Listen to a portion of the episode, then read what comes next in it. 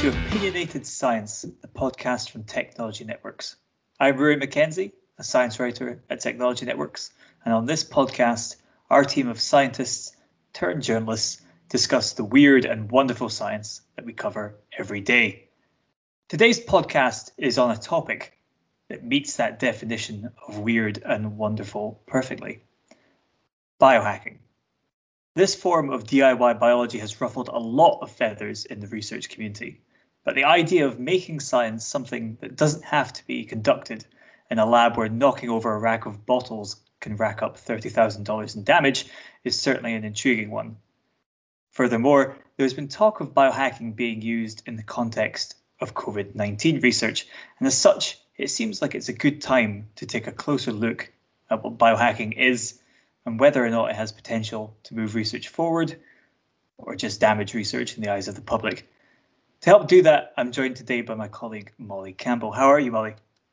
Hi, Rory. Well, aside from melting in the heat wave that we're currently having, I am well.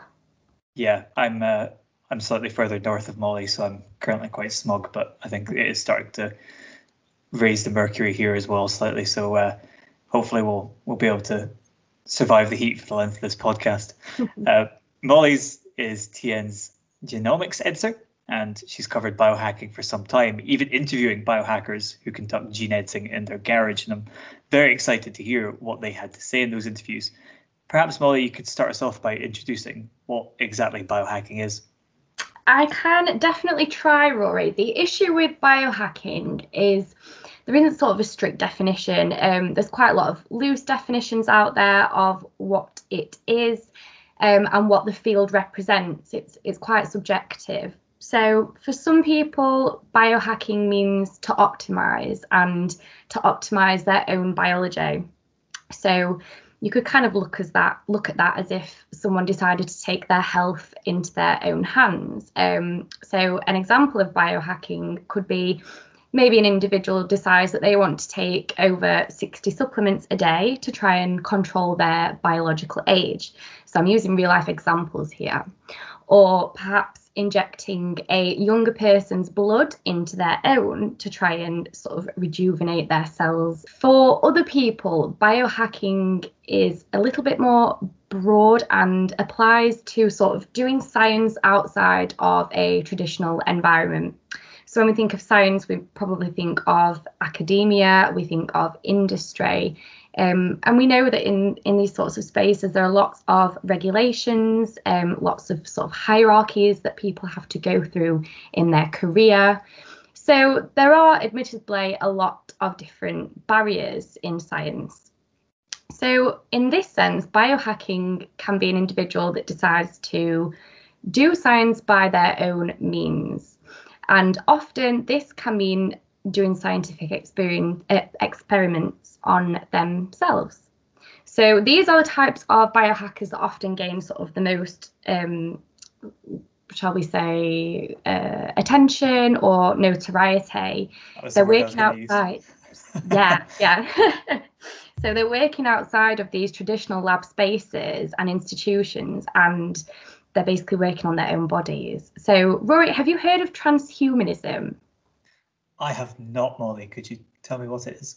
Yeah, so it's a term I actually only recently came across. So, um, it's it's classed as a movement, and it's basically described quite loosely as being an idea of that sort of human species in its current form doesn't represent the end of our development, but rather it's a comparatively early phase. And in this sense, biohacking kind of falls under that umbrella term as being a component of transhumanism, which is quite an interesting perspective, I think. I see. So this is why when my lower back hurts, I just think if only my spine were made of titanium and I had no nerve endings there.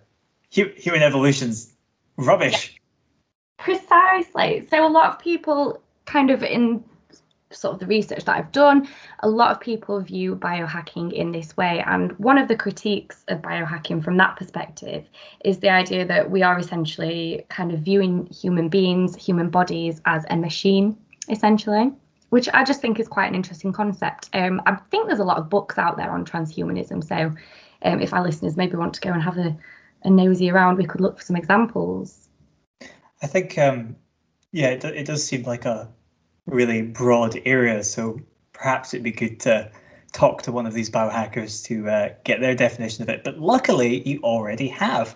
So perhaps you could tell us a bit about your conversations with Josiah Zayner, who is definitely one of these notorious biohackers we, we mentioned earlier. Absolutely. So I spoke to Josiah, it was uh, last year now. Um, admittedly, he was quite difficult to track down for an interview, but once I caught his attention, um, he was really sort of receptive to speaking to me. So we had a call, and I was just, I'd, I'd not really learned much about the biohacking field prior to speaking with Josiah, but it was something that being the genomics writer at TN, I was doing a lot of research into CRISPR, and a particular experiment of Josiah's came up to my attention and really kind of baffled me. So I really wanted to learn a little bit more about that, and I'll get on to exactly what that was shortly. So Josiah is a really interesting character. He he walked away from a position at NASA um, in their synthetic biology program um, where he was working on genetically engineering organisms to sort of help with space travel. And he quit NASA to start his own company called the Odin. Um, so, Odin is essentially a company that sells various sort of bits and bobs that basically can be accumulated to form a kit to be able to do bioengineering um, in essentially your garage at home. Um, so an example of some of the products that I'm aware that they sell are things sort of like Bioengineering 101 beginner kit, um, which if you purchase it, it I believe comes with sort of video lectures and um, actually says that there is no scientific experience needed to use it. Which I what think. Can you, uh, what mm. can you make with Bioengineering 101? There's all sorts. So a couple of options that I saw was you can turn your beer um, into a fluorescent colour using genetically engineered yeast, which is interesting. I'm not sure if it's still on the site, but at the time that I was researching for the article, there was the option to purchase frogs, I do believe, um, to run some home experiments. Don't quote me on that, but from what I recall, that's that's sort of the kind of products that you were looking at. You imagine like a late night lock-in down the pub with fluorescent beer. That'd be awesome. Turning all the lights off. You don't need a strobe light then, do you? exactly. Get, yeah. Everyone get the pints in. Um, so I was really curious as to why Josiah decided to step away from NASA. Um, and to quote, he told me the whole system is set up to encourage people to do research that nobody really cares about. The science that we all really want, things like invisibility cloaks and lightsabers and spaceships, that stuff doesn't really get worked on. Instead, we get people who study how fruit flies have sex and stuff like that. I think that really needs to change. I mean, as someone who loves Star Wars and has spent a fair amount of time in a cell biology lab, I guess he's not wrong in a way, but ouch, you know? So exactly. Very cutting. Yeah, it's, it's straight to the point, isn't it? So Zayner kind of emphasizes and did so throughout our conversation that he believes science can contribute more to humanity if there was more freedom in what scientists are able to work on. Um, so, to sort of emphasize just how sort of far a biohacker might want to go. Zayner did do an experiment that could be considered quite extreme by some people. So, CRISPR.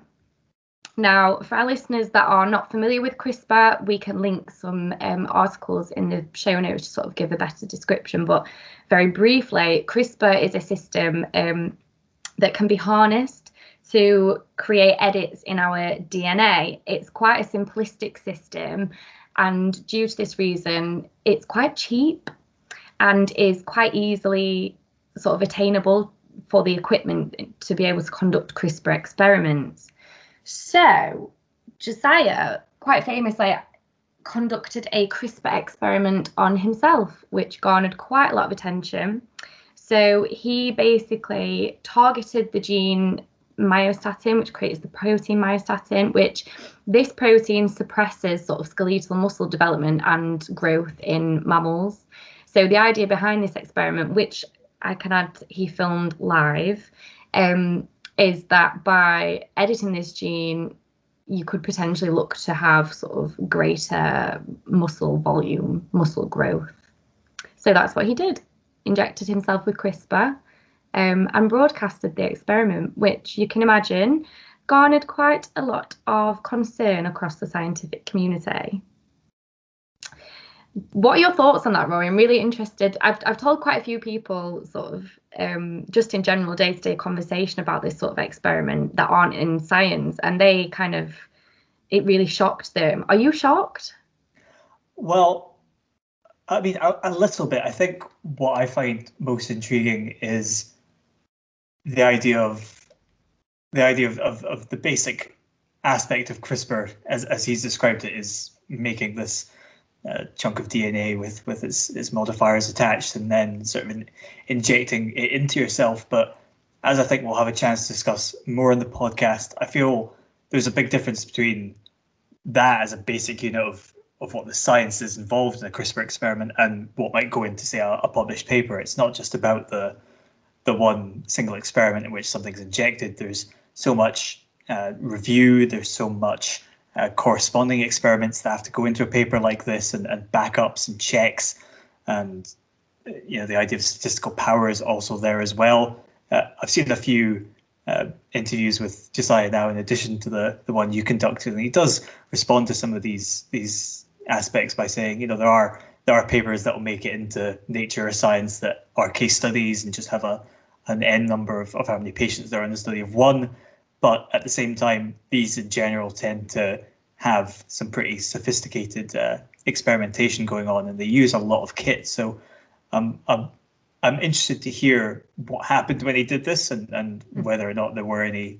I mean, was he sort of flexing flexing his huge bicep on, on one arm as he as he talked to you about this? Unfortunately, no. I, I didn't get a glimpse of any any biceps. Um, I did ask him though. Um, so he told me that after sort of completing the injection live, he waited some time and um, decided to measure the circumference of his arm to see if it had increased. And he did some home genetic tests to see if he could detect any changes in his DNA. Um, he told me that he hadn't seen any growth in his arm and that also the tests to detect any specific changes in the DNA were inconclusive. And to my understanding, that is um, sort of something that stands to be true now based on the recent interviews I can find with Zayner. Um, he does, I have noticed over recent, sort of perhaps the last year or so, he seems to be a little bit less inclined to speak to the press about his uh, projects. But yeah, okay. So inconclusive would be the key summary. I um, I listened recently to a an episode of the Guardian's Science Weekly podcast in which. Mm-hmm uh, they had had Zayner on, and they also had a, a, researcher from London on as well to kind of uh, see what her opinion was on, on his research. And she was a little bit skewering. I think her main criticism was that CRISPR has enough problems when it's done in million dollar pharmaceutical labs. And, and as I understand it, anyway, CRISPR still has a lot of problems with you know we don't have uh, therapies reliably based on on CRISPR that we can count on to mm-hmm. to realize its full potential, right? I mean, the idea behind CRISPR is, in theory, a very magical idea that you can use this system we've nicked off bacteria to to change the basics of your of your genetics, but it's certainly not been realized in these expensive settings. So it kind of makes sense that in someone's garage, you probably wouldn't be able to do it either. But um, I think, I think, uh, what what do you think about the idea that biohacking is something that the people that are doing it clearly want to be pioneers and to to lead the movement, but it, it seems more to me that their role, if they have a role in the scientific process, should be to increase access to science that's already been validated in these academic settings so we know it's it's good science. At that point surely that's where their their role is in, in bringing it out to people i think there are so many different angles that you can kind of look at this. I think a big sort of focus for me is understanding the motivation behind biohackers. And i think there are sort of definitely different motivations for different people. And as i said previously sort of the definition of biohacking is quite broad. So I know I've read several media reports that have stated sort of Josiah Zayner, for example, he has suffered health problems in the past and he's found it extremely frustrating that there are sort of therapies in development that take such a long period of time to pass over through the multiple, you know, rigorous phases of clinical trials, approval processes to actually be able to reach parents. And he mentions this quite frequently in his interviews. And um, when we get onto the coronavirus sort of aspect of this conversation, I'll touch on this more. But he does seem to work from both an element of curiosity and clear passion for science. You know, he's he's clearly a really, really intelligent man, but there does seem to be an undertone of perhaps frustration and yearning for sort of a bit of perhaps more inclusive inclusivity in sort of science research, uh, the development of novel therapeutics. So I think definitely looking at these motivations behind biohacking is an interesting aspect. And as I say, there are other motivations as well. You know, when we're talking about people that would like to lower their biological age, optimize human health, what are their motivations? Is it a purely sort of selfish kind of motivation? Are they just thinking of themselves? Are they wanting to discover more about the human body, how we can optimize it, how wider populations can do this? I think it's also important to note that biohacking traditionally sort of came from Silicon Valley, which I think is really important. Um, so yeah, there's all these different aspects to to view biohacking, but I do think that understanding the individual's motivation is really important when you are actually looking at what they are doing, sort of in these, you know, homemade garages, etc., etc. Absolutely, I would love to reference a, a meme somehow in a, a, podcast. I'm, I'm definitely not going to include a meme in the show notes, but I did see one that Josiah had posted on his Twitter recently, which in a broad sense was alluding to the idea that commercial scientists are not actually interested in science, they're just I think it was interested in money and power instead. Um, but a direct quote I do have from him, which perhaps illustrates that a bit better, is actually one from your interviews in which he said he feels that you're either a crazy guy or you're somebody who's very rational. There's no in between, and I think that's a, a kind of good a good expression of how scientists are viewed more popularly. Right? You either have uh, a scientist from uh, you know uh, popular media in which they're in a lab coat and they're very stern and they're looking at a, a petri dish with with great curiosity, or they're like a mad scientist, the Professor Frink, right? They're um, you know got these these crazy ideas and they're completely on the outside. But perhaps what he's frustrated at is there's no room for for something in between, someone that's not backed by an academic institution or a multi-million dollar uh, drug company, but also isn't a crackpot that is just coming up with uh, completely outrageous ideas that have no place in, in contemporary discussion. You know, there probably yeah. is a, something in between, right? Yeah, I completely agree. And I think obviously you think about the fact that he stepped away from a position at NASA. Now, I don't know about you, but I think a lot of children's dreams are to work, you know, space research. It's amazing, it's mm-hmm. fascinating. Mm-hmm. Clearly, there were deep motivations there to walk away from that kind of position.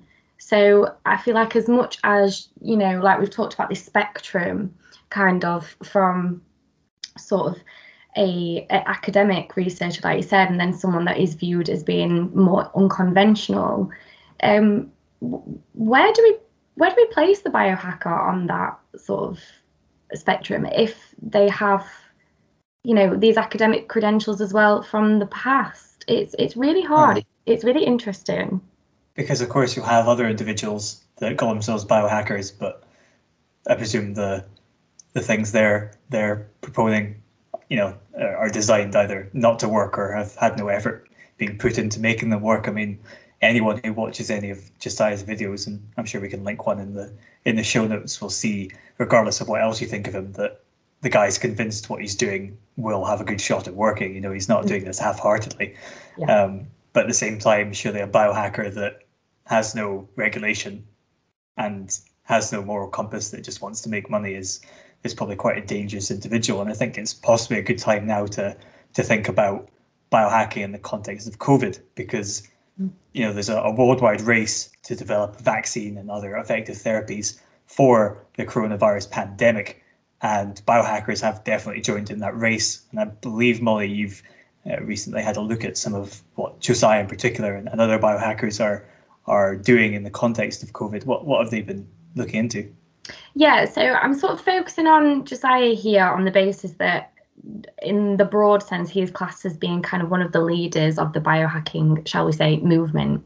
Um, and he's he's very vocal about this. So there was an article um, published by Bloomberg, which we can include in the show notes, um, in which Josiah basically said after a paper came out from Harvard regarding a DNA based vaccine for coronavirus, um, had proven quite promising in some non human primate model experiments, that he actually wanted to essentially try this on himself. So, to do so, he, my understanding is he has essentially ordered the DNA. It is actually quite easy to order DNA online. Um, and his plans are to test the vaccine on himself. And he's actually got some friends involved that are wanting to sort of join in with the experiment. Um, so he's been able to do this by sorry, to expand on what I said earlier, he's ordered from a DNA synthesis company the um, spike protein sequence. So, spike protein um, is part of the coronavirus construct that enables its entry into host cells. So, he's ordered um, the DNA the DNA sequence for this spike protein so that he can essentially recreate the virus. Uh, sorry, recreate the vaccine um, and do a home test basically. Now, I found this absolutely fascinating on the basis that I've seen from the coronavirus vaccine coverage that is in the media so many people that are saying you know if there was a vaccine available today I'd I'd try it I'd give it a go regardless of what testing has been done on it. People are obviously desperate because these are really extraordinary times. So I just found it absolutely fascinating that someone was out there saying do you know what? Yep I'm going to do this it it just kind of blew my mind a little bit. So I reached out to Josiah um, based on the fact that obviously I'd spoken to him last year um, and I, I wanted to maybe follow up and chat to him about his research that he's doing in the context of coronavirus. However, I didn't receive a response. But in true investigative journalism fashion, I was on um, I was on Twitter last night and um, Josiah was actually doing a live video stream um, where he was talking about sort of the biohacking movement um, and coronavirus and the vaccines that are in development. Um, he made quite a few strong statements there. Um, and he also emphasised after my um, undercover sort of persona was broken and he did in fact realise he remembered who I was from our interview last year when I proposed a question to him. Revealed. Yeah, I was busted. Um, he he mentioned that he'd been trying not to speak to journalists since the original Bloomberg article came out on the basis that, in his own words, he wants to be able to have people hear him and his own voice and not have it interpreted by somebody else. He wants people to be able to interact directly with him um, so that if, in his own words again, you hear Josiah say something stupid, then you know that it came from him directly. uh, he did say I could quote him on that. so I asked him about the research and sort of biohackers in in the context of COVID-19. Now he was a little bit vague with the sort of fine details of what he's doing. Um, but I, I just thought I'd give you sort of a bit of a quote of what he said. So he started with here's the thing with biohacking. People who are actually into biohacking are scientists. Scientists aren't just into science when there's a global pandemic or anything. There are people who've dedicated many, many years of their lives and thousands of dollars towards biohacking. I think coronavirus has inspired people to do biohacking, but I also think in general that biohacking is a form of science. It might not be the form that most people are familiar with, and maybe not even a form that most people agree with. Some people might argue that it's not even real science, which I'm okay with. I'm not bothered about being associated with academic science, it doesn't hurt my feelings. But I think biohacking will continue to grow from this. So that's sort of a general comment about how the pandemic might influence biohacking. And then he went on to specify a little bit more about the coronavirus experiment. And in his own words, it was basically the perfect setup, is what he said. So he said the reason that we decided to do this coronavirus experiment was that it just seemed too perfectly set up. What so, do you mean by that? He says that essentially the paper came out from Harvard about the DNA vaccine that had worked in non human primates. And these are his words again. And you're just like, wow, they did this experiment. It works in non human primates, which is the greatest preclinical data you can get. I wonder if it works in humans as a scientist, I think that would be that would be the most logical question that any scientist would ask. So how do you find out? I could do it by getting a ton of money, doing a clinical trial, and all this stuff that can take months or years. Or I could do all of this stuff and say, hey, I'm going to see if it actually works. Now, by that, I mean he's sort of nodding to the idea of doing the the home experiment. Mm. Um, and so he kind of continued talking there and basically kind of rooted away from the the original question but he did make a point of saying that after this experiment there are lots more projects in the pipeline. So that will be interesting. But yeah what what are your thoughts rory on home testing of a coronavirus vaccine? Oh there's a lot of aspects to this molly. Yeah. Initially my first question was wow that sounds super illegal. How is he allowed to do that? But mm. interestingly, in that Bloomberg article, which I have had a look through as well, mm-hmm. um, they quote a, a, law professor called Patricia Zettler, who was also on the Guardian Science podcast I mentioned earlier, also talking about the legality of Josiah's experiments. So I imagine she's sort of contacted on a near weekly basis, people asking, what, what has he done now? Is this one legal?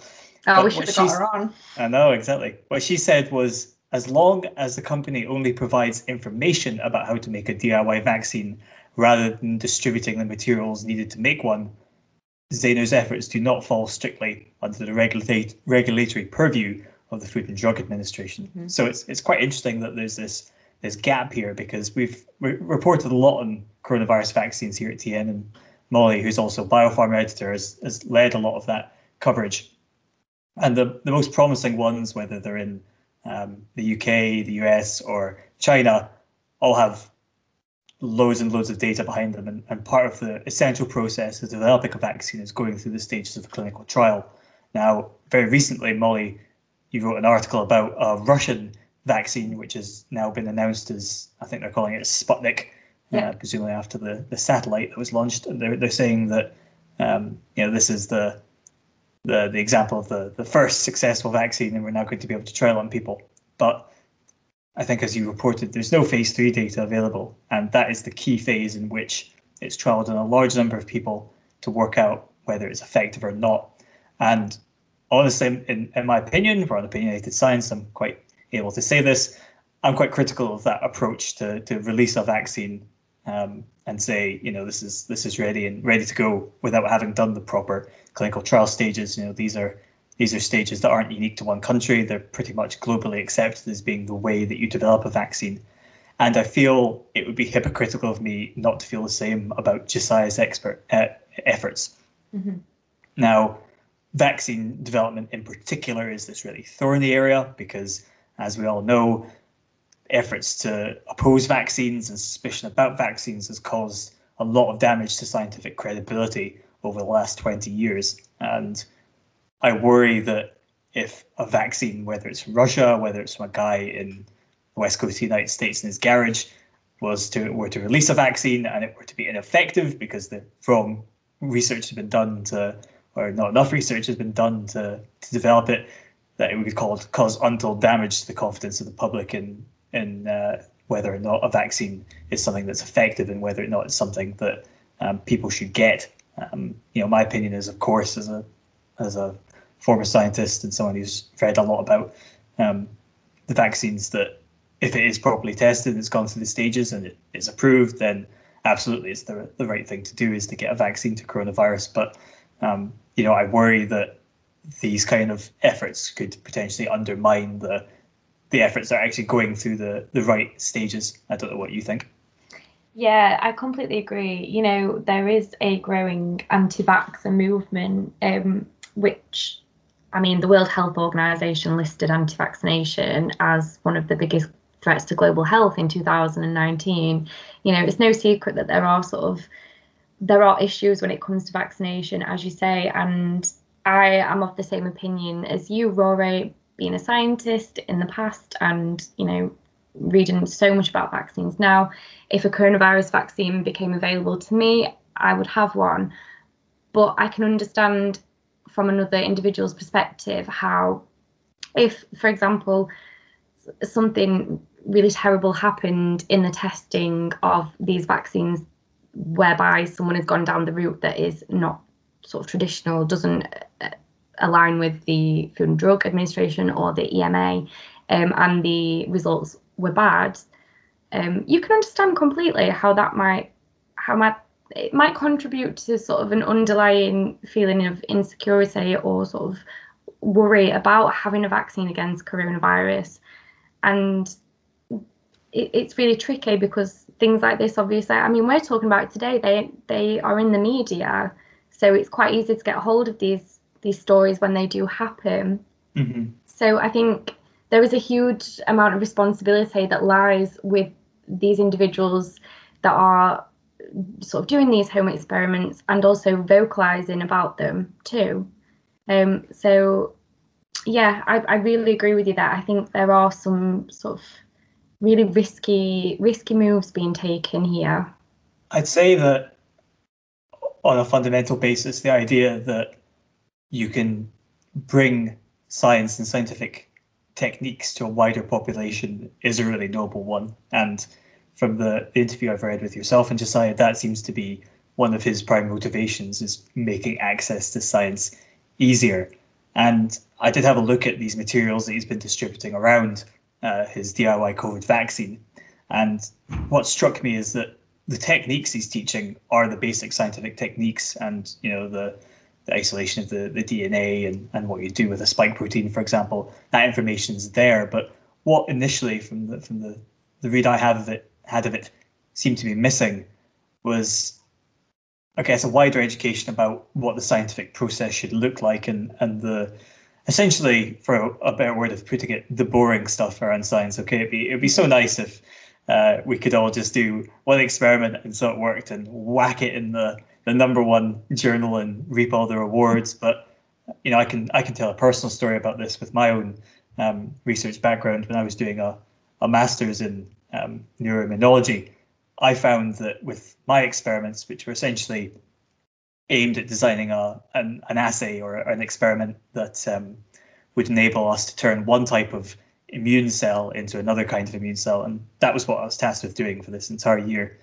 And throughout the year, I, I, met failure every time. It was incredibly frustrating.